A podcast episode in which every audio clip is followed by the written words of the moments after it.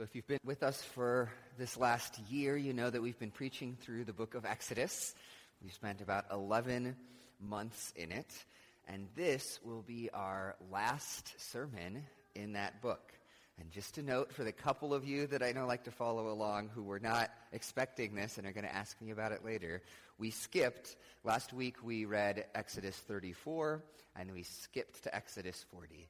Um, and the reason for that is because if you remember and were with us a few weeks ago, and if you weren't, you can listen online. We walked through all of the instructions for the tabernacle. There's like five chapters of instructions on all the details of how to build the tabernacle.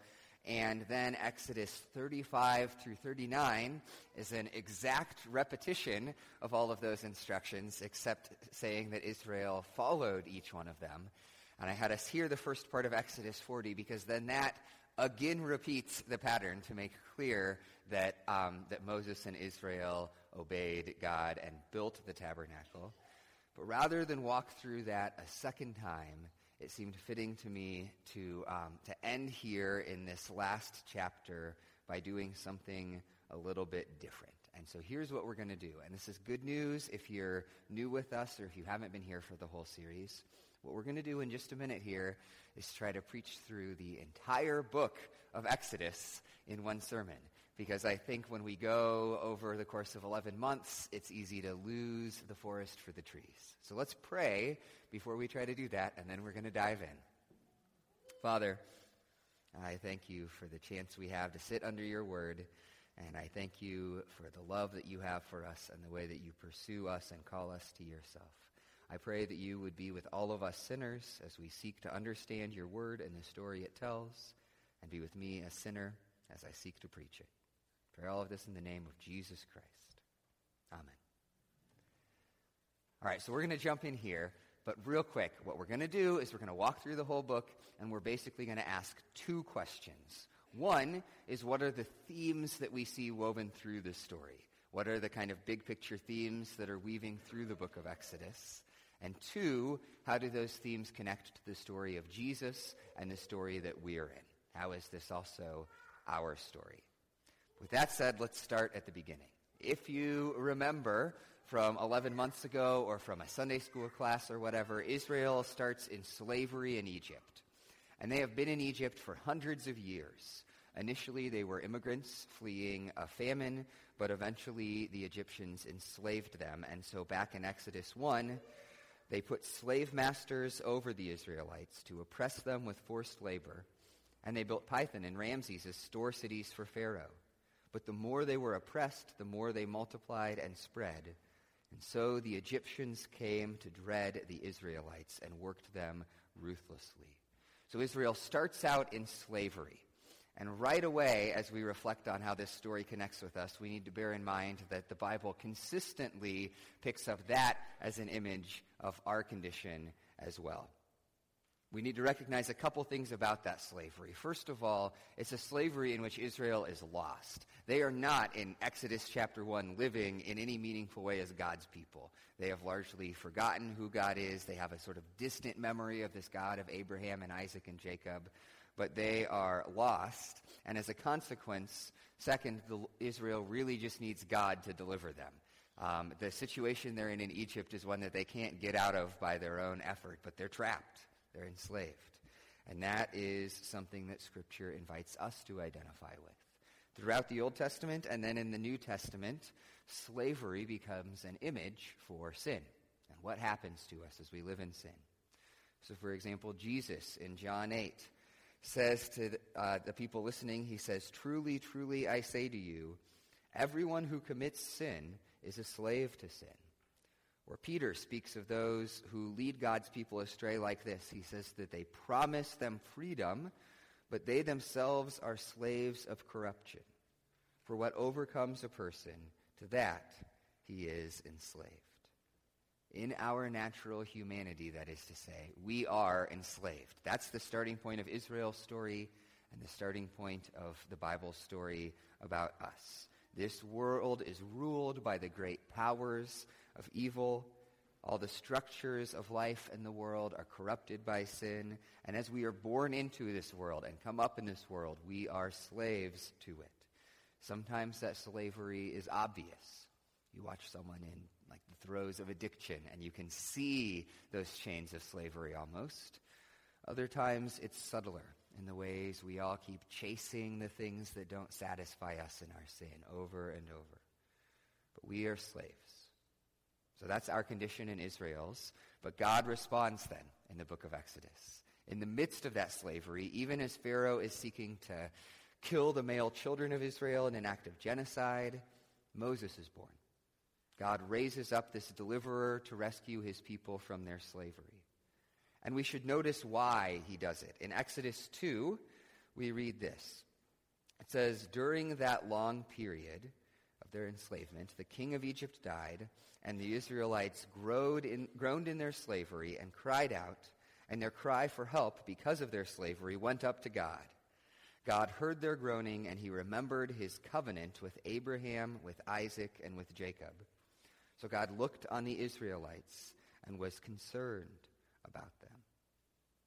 So God had promised salvation to Abraham, salvation to his physical descendants in calling them to be this special people, and salvation for the world, in that through them all of the nations of the earth were supposed to be blessed.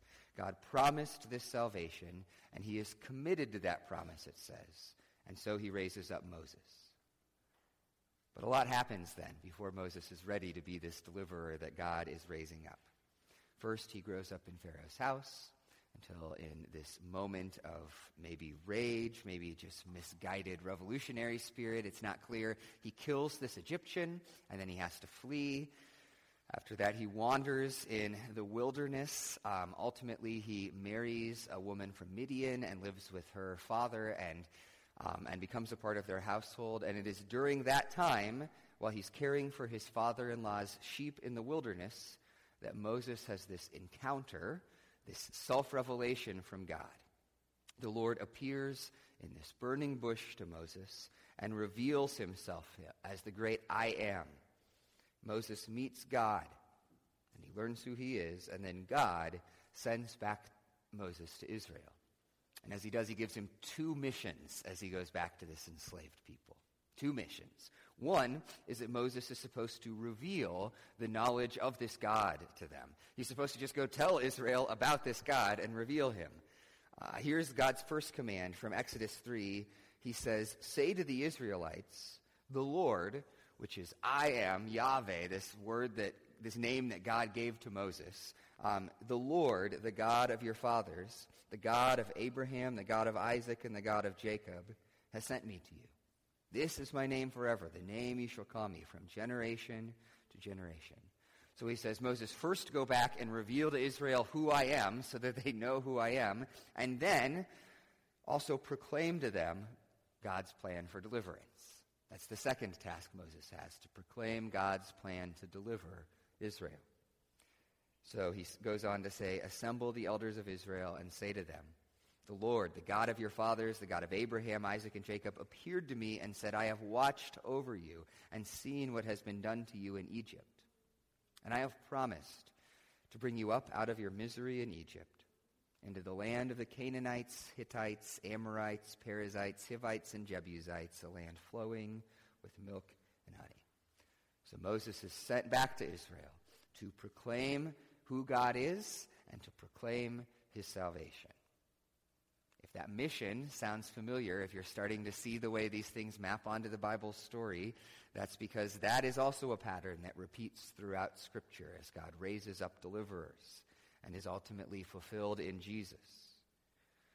Remember, in Scripture, what happens is that we're given these pictures, these categories, these types. And as the story progresses, we see them develop until ultimately God in Jesus fulfills them. And so Jesus does both of these things. First, Jesus is pictured as the ultimate self revelation of God. Take John 14, where Jesus says, I'm the way, the truth, and the life. No one comes to the Father except through me. If you had known me, you would have known my Father also. And from now on, you know him and have seen him. So just as Moses is sent to say, here is who God is, here is who your God is, and reveal God to Israel with his name, I am. Jesus is coming and saying, in me you can know this God, and you can see this God somehow in me. So Jesus makes God known, and he proclaims God's plan for deliverance. But we'll come back to that in just a minute. Back to Exodus. Moses returns to Egypt and confronts Pharaoh and demands Israel's release. And Pharaoh's initial response is to make life worse for the Israelites. He raises their quotas and forces them to do extra labor. And Moses is discouraged, and Israel is discouraged, but God makes clear what his plan is. He says, You are to say everything I command you. Your brother Aaron is to tell Pharaoh to let the Israelites go out of his country. But I will harden Pharaoh's heart, and though I multiply my signs and wonders in Egypt, he will not listen to you. And I will lay my hand on Egypt with mighty acts of judgment, and I will bring out my division, my people, the Israelites. So God declares that this is what he's going to do, and then that's what happens. Through Moses, God brings this series of plagues on Egypt blood and frog and diseases on the livestock and hail and darkness and ultimately the death of the firstborn. And there are three things, as we preached through them, that we said we need to remember about those plagues. Three things together that we have to recognize are going on. The first thing is that those plagues are about God defeating the power of darkness. They're about God defeating the power of darkness. They're not just really bad, freakish things that happened. Their aim is to show God conquering the evil powers of the world. Pharaoh, in the first place, stands in for the evil powers of the world. He pictures himself as a god and rules the most powerful nation in the world. Pharaoh's magicians stand in for the sort of dark powers of the world, as initially they managed to imitate these plagues, but soon they're un, in, unable to, and by the time the boils come, they can't even stand before Moses. And if you remember when we preached through the plagues, if you were here, the plagues themselves seem to stand in for the dominions of, Is- of Egypt's gods. They have these different gods that rule over these different things, and each of the plagues is, in essence, God declaring judgment on one of those gods and showing that he is the one who's truly powerful. God is defeating the powers of darkness in these plagues, represented by the power of Egypt. God defeats the powers of darkness. And that's one of the ways that Scripture pictures Jesus' work as well. In his death and resurrection, for example, in John 12, Jesus says this He says, Now is the time for judgment on this world. Now the prince of this world will be driven out.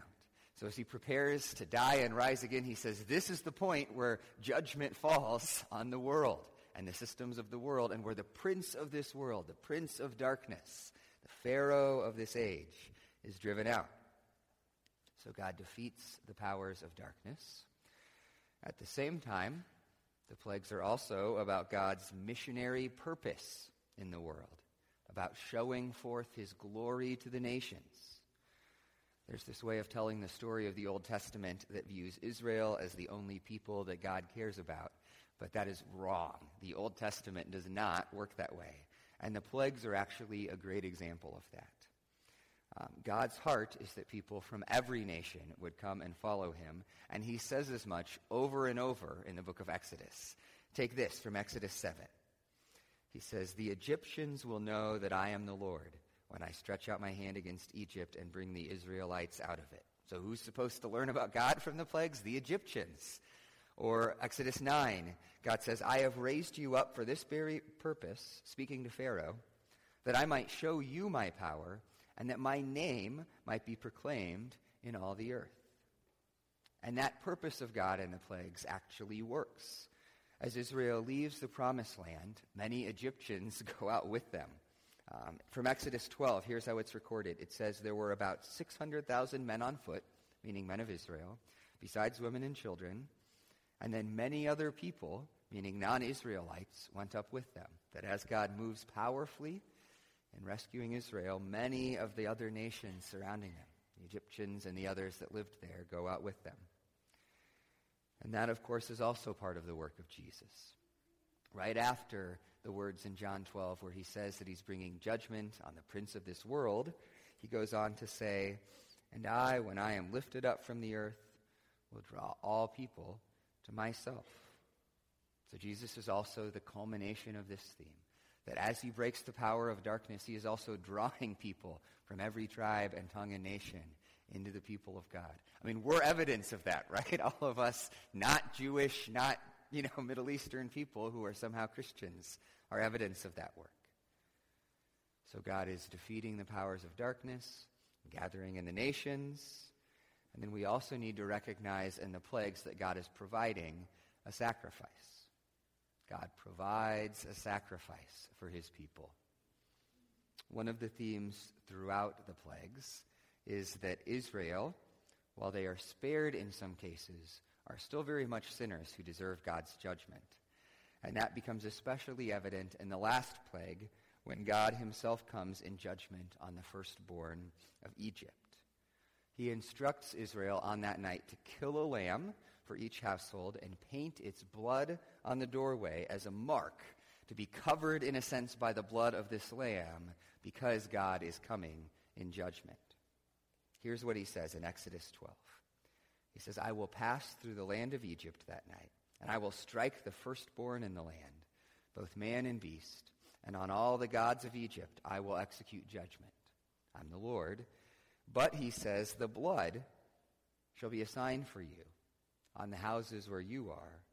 And when I see the blood, I will pass over you, and no plague will befall you to destroy you when I strike the land of Egypt. So even as Israel is delivered from this last plague and brought out of Egypt, it is because of this gracious covering of God by the blood of a lamb. It's not because they're better than the Egyptians, not because they're righteous or have it all together. It is simply that God provides the sacrifice through which his people are saved. And again, the New Testament applies that theme to Jesus as well. A lot. So, for example, in the book of Hebrews, we are told, um, comparing Jesus to these Old Testament sacrifices of animals, he says, How much more will the blood of Jesus, who through the eternal Spirit offered himself without blemish to God, purify our conscience from dead works to serve the living God? So, the blood of Jesus, who's offered as a sacrifice like this lamb, will purify us. Or Paul in Ephesians 1, in him we have redemption, which literally means to be bought out of slavery, to be bought out by God. We have redemption through Jesus' blood, the forgiveness of our trespasses according to the riches of his grace. Which is to say that there's two things that God is saving us from at once in Jesus.